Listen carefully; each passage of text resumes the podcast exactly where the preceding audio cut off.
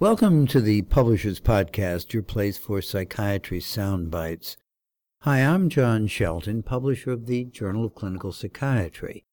In the next 30 minutes or so, I'll bring you up to date on selections from important peer reviewed research and reviews from our September 2015 issue.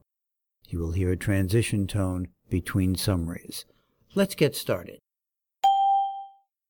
Mixed state refers to an affective condition in which various combinations of depressive and manic symptoms are simultaneously present.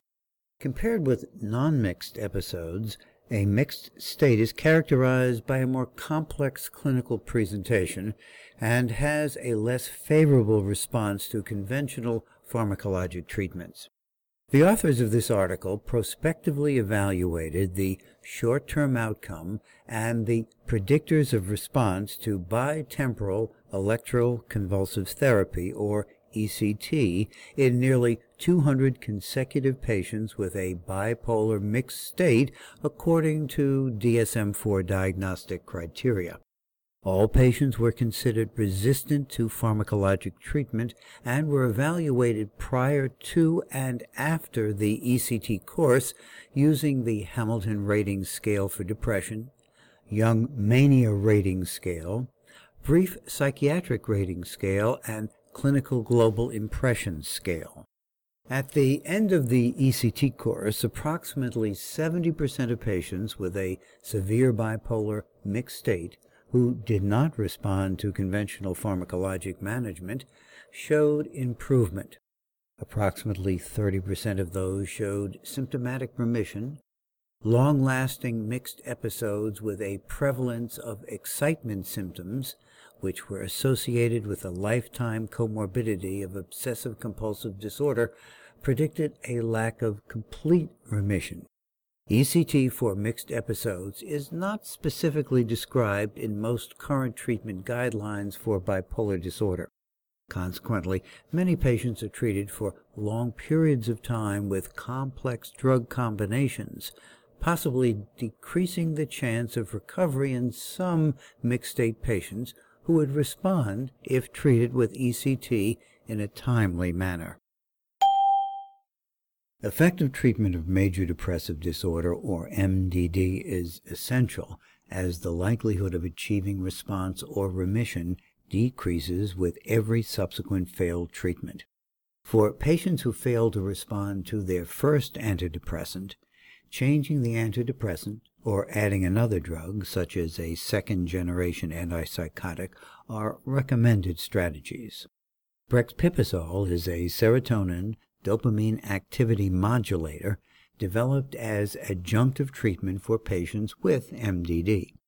In these two companion articles, which were funded by Otsuka and Lundbeck, Thase and colleagues conducted two phase 3 randomized placebo-controlled studies with the aim of evaluating the efficacy and tolerability of adjunctive brexpiprazole in adults with MDD an inadequate response to one to three antidepressants. After enrollment, all patients received treatment with an antidepressant selected by the investigator for eight weeks. If they consistently failed to respond to this agent throughout the eight weeks, they were randomized for a further six weeks to adjunctive brexpiprazole, one or three milligrams daily in one study, 2 milligrams daily in the other study or placebo. Patients who received adjunctive brexpiprazole at doses of 2 or 3 milligrams showed improvement in Montgomery-Åsberg Depression Rating Scale total score after six weeks compared with patients taking antidepressant monotherapy. Adjunctive brexpiprazole, 2 and 3 milligrams, also showed improvements compared with antidepressant monotherapy in most other efficacy endpoints. Across both studies, brexpiprazole was well tolerated, with few patients discontinuing due to side effects. The authors conclude that adjunctive brexpiprazole may be a useful option for patients with both MDD and inadequate response to antidepressants. The full text of both articles is freely available online. Please visit our September table of contents at psychiatrist.com. Nationwide studies have shown that patients with psychiatric disorders die at an earlier age than the general population. Although the shorter lifespan for these individuals may be caused by unhealthy living, medically induced malignant cardiac arrhythmias have been proposed as possible causes. To date, researchers have not investigated whether psychiatric patients also have a higher incidence of sudden cardiac death than the general population. In this article, the authors compared nationwide incident rates of sudden cardiac death in young adults living in Denmark. They studied individuals with and without previous psychiatric hospital contact. Their work was supported by the Danish government and private institutions in Denmark. 395 cases of sudden cardiac death were discovered. 77 of these cases had a previous psychiatric hospital contact, where the remaining 318 cases were without such contacts. The research uncovered a fourfold increase in risk of sudden cardiac death in patients who had previous psychiatric hospital contact compared to the general population. The authors conclude that these results highlight the need for cardiovascular monitoring and management in patients with mental illness. To date, at least nine states allow the use of medical marijuana to treat post-traumatic stress disorder or PTSD. As a result, psychiatrists who treat patients with PTSD are often asked whether they would recommend medical marijuana as a therapeutic option. However, no randomized clinical trials have evaluated marijuana for such use. In this month's CME article, Wilkinson and colleagues used a large, naturalistic cohort of over 2,000 veterans with PTSD to document the associations between marijuana use and PTSD severity before and after specialized PTSD treatment. Their work was supported in part by the National Institute of Mental Health. After controlling for relevant covariates, the study shows that those using marijuana after discharge, but not at admission, and those who used at admission and after discharge had worse PTSD symptoms. Their symptoms were worse versus those who used at admission but not after discharge and those who never used marijuana. Those who started after discharge also had the highest level of violence of all the groups. While these data cannot provide causal conclusions, the result did not support the hypothesis that marijuana use is helpful for PTSD treatment and suggests that it may be associated with a worsening of symptoms, Prospective randomized trials are needed to elucidate the relationship between marijuana use and PTSD. Patients diagnosed with depression are at an elevated risk of physical illness. Researchers have noted that depression negatively affects immune function and leads to increased susceptibility to infection, including herpes zoster. Few epidemiologic studies have been conducted on whether patients with depression are at a higher risk of herpes zoster. The authors of this article conducted a retrospective population-based cohort study to investigate whether depression is associated with an increased risk of developing the infection. Their work received support from the Taiwanese government, China Medical University, and from private support. The authors investigated 20,000 patients with depression and 90,000 healthy controls from the Taiwan National Health Insurance Claims Database. The patients were frequency matched by sex age and indexed year. The risk of herpes zoster was calculated between the two cohorts. The authors found that the incidence of herpes zoster was 1.3 times higher in patients with depression than in controls. Depressed subjects aged 45 to 54 years had a statistically significantly higher risk of developing the infection than controls. Also, risk for herpes zoster was higher in depressed patients with comorbidities, including malignant conditions, rheumatic diseases, hyperlipidemia, renal diseases, anxiety, sleep disorders, and hypertension. The authors conclude that further investigation is required to identify the underlying causes of the associations found in their results and to determine whether appropriate treatment of depression can decrease the risk for developing herpes zoster. Psychiatric symptoms in sporadic Creutzfeldt-Jakob disease, or CJD, have not been sufficiently evaluated in this scientific literature. To address this, the authors of this article set out to describe psychiatric symptoms in sporadic CJD with respect to molecular subtype. The authors classified patients according to established diagnostic criteria. They recruited and investigated 248 patients in Germany who had sporadic CJD and a known molecular subtype. Psychiatric symptoms were collected by direct examination by study physicians or extracted from medical documentation. The authors compared their data with published data on variant CJD. Their research was funded by the German Federal Ministry of Health and the European Commission. Study results showed that 90% of sporadic CJD patients had psychiatric symptoms. Most of the symptoms were found at the disease onset. All psychiatric symptoms, except illusions, were found early in the disease course. Psychiatric symptoms in sporadic CJD were less frequent than in variant CJD. The authors conclude that psychiatric symptoms occurring early in the disease course are common not only in variant CJD, but also in other CJD types.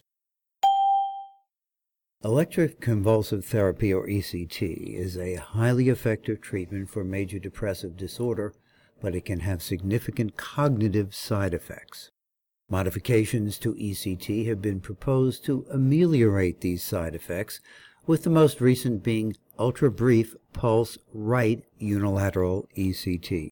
This form of ECT has been increasingly adopted in routine clinical practice despite a relatively small evidence base. In this study, a group of Australian researchers conducted a meta-analysis of six studies to evaluate the relative efficacy and cognitive effects of brief pulse versus ultra brief pulse ECT for depression. The authors found that brief pulse ECT was significantly more efficacious than ultra brief pulse, requiring an average of one fewer session to reach treatment response. However, the number needed to treat in favor of brief pulse ECT was 13, suggesting that the clinical difference in efficacy may be small. Ultra-brief pulse ECT, however, had significantly fewer cognitive side effects across the range of cognitive domains. The authors recommend that ultra-brief pulse right unilateral ECT should be considered for patients who are particularly sensitive to the cognitive side effects of ECT. Medication non-adherence accounts for substantial worsening of disease, as well as more hospital admissions, more health care costs, and increased mortality. Many people find it hard to take their medication as prescribed and to be open about it when talking to their physicians or their pharmacists. Common social behavior like this prevents detection of medication non-adherence by healthcare workers. The authors of this article investigated a large cohort for non-adherence risk factors to provide focus for healthcare workers. In this study from the Netherlands, which was supported by funding from the Dutch government, the authors examined both depression and anxiety, as these conditions overlap in symptomatology and often coexist within patients. Depression and anxiety also have high comorbidity with somatic diseases, and depression is a well-known major risk factor for non-adherence. Study results show that all current and remitted depression and anxiety diagnoses were risk factors for medication non-adherence as compared to subjects who never had a depressive or anxiety diagnosis. Age and antidepressant use were associated with less medication non-adherence. However, alcohol dependence and the number of dietary supplements taken did prove to be risk factors for non-adherence. Associations of anxiety diagnosis with medication non-adherence were mainly driven by depression diagnosis. The authors conclude that given the high somatic comorbidity of patients with depression and anxiety disorders, healthcare workers should address medication non-adherence even in patients who are in symptomatic remission. Clinical staging, which divides the natural course of disease progression into consecutive stages, has been proposed to supplement psychiatric diagnosis. For major depressive disorder, staging might lead to early detection and development of specific treatments for specific stages of depression. A group of researchers from the Netherlands recently examined the construct and predictive validity of a staging model that distinguishes eight stages based on symptom severity, symptom duration, and number of episodes. Participants from the Netherlands study of depression and anxiety were assigned to one of the eight stages of the model and were followed up after two years. Construct validity was examined through differences in clinical characteristics between stages, such as depression severity, age of onset, and comorbid anxiety. Predictive validity was examined through the extent to which baseline stages predicted follow-up outcomes, such as the presence of major depressive disorder. Later stages and follow-up outcomes scored poorer than early stages on most clinical characteristics, confirming validity of the model. Both construct and predictive validity analyses suggest that the model performs best in the preclinical stages. In the clinical stages, validity analyses showed no differences between each consecutive stage, but only between stages with long-lasting symptoms compared to stages differing in number of episodes. In general, the long-lasting stages scored the poorest. This study shows reasonable validity for a major depressive disorder staging model that bases its stages purely on clinical characteristics. Results suggest that duration of exposure to the depressed state best characterizes the clinical stages of major depressive disorder. Further study should test whether modifications to these clinical stages might improve the validity of the model. Nightmares are a problem in mental health care. They disturb sleep and may even disrupt recovery from mental illness. Usually, nightmares are associated with post-traumatic stress disorder, but recent research has shown that they are common in populations with diverse psychiatric disorders. Currently, imagery rehearsal therapy, or IRT, is the treatment of choice for nightmares. Patients learn to change the storyline of a recurring nightmare into a new dream. This new dream is rehearsed by imaging the storyline while awake. The authors of this study aim to determine whether IRT was an effective treatment for nightmares in a heterogeneous psychiatric population. Their research received support from a mental health care organization in the Netherlands. The study included 90 patients with psychiatric disorders who were randomized to IRT or treatment as usual conditions. The IRT intervention consisted of six individual sessions in addition to treatment as usual. Nightmare frequency and nightmare distress were assessed as well as general psychiatric and PTSD symptoms. The patients were assessed at the start of the trial after the IRT and three months later. IRT showed a moderate effect on nightmare frequency, nightmare distress, and psychopathology measures compared with treatment as usual. These effects were largely sustained at the three month follow up. The authors conclude that IRT is an effective treatment for nightmares among patients with comorbid psychiatric disorders, and it can be employed in addition to their ongoing treatment. Unipolar depression is often accompanied by psychomotor symptoms such as retardation or agitation, which are usually assessed by the clinician. The authors of this study aim to quantify motor activity in acutely admitted inpatients with unipolar depression using actigraphs, which are wrist-worn devices that record movement. The patients were divided into two groups, with and without motor retardation based on a clinical assessment prior to actigraphy monitoring. The authors found that patients with and without motor retardation had different activity patterns. Specifically, motor retarded patients had a reduced mean activity level and higher intra-individual variability in activity during 24 hours compared to the patients without motor retardation. In an active morning period of approximately one hour, patients without retardation displayed an activity pattern of increased complexity compared to motor retarded patients. This and other findings in depressed inpatients without motor retardation closely resemble those of previously studied patients with mania. Both patient groups demonstrated lower mean activity and increased variability compared to healthy controls during 24 hours. The findings from this study suggest that variations in activity are clinical signatures of depression that can be quantified by objective means such as actigraphy. Furthermore, activated depression resembles mania. This study received funding support from the Norwegian University of Science and Technology and other Norwegian institutions. The full text of this article is freely available online. Please visit the September table of contents at psychiatrist.com.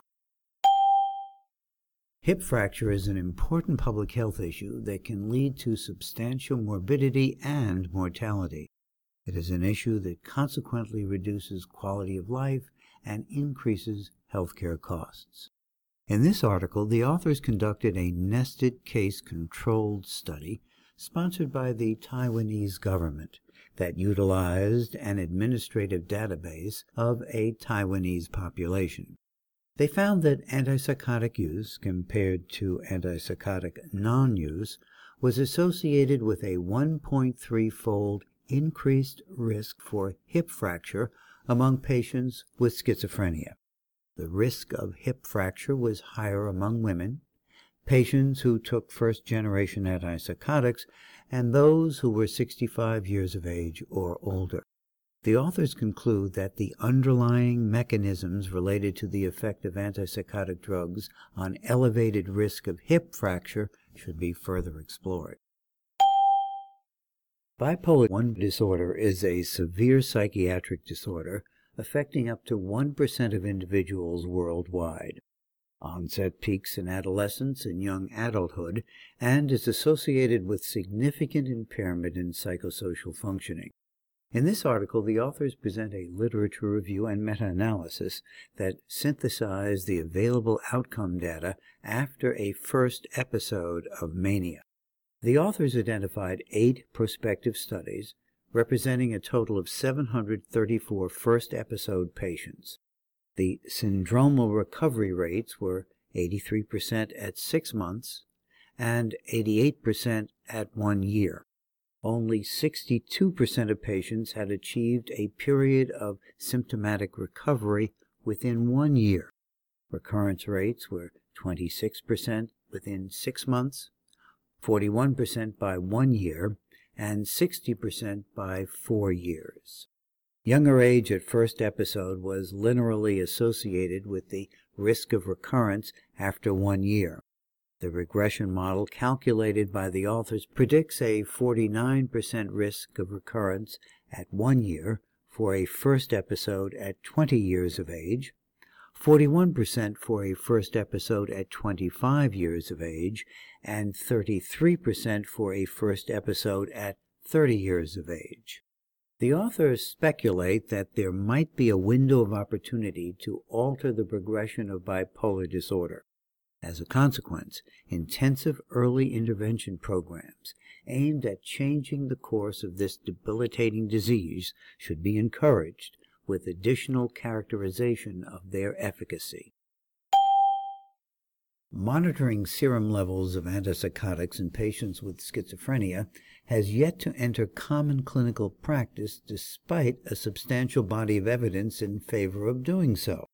This month's ASCP Corner article looks at the possible consequences of failing to monitor serum levels and the ways in which such measurement can play a critical role in making informed clinical decisions. The full text of this article is freely available online.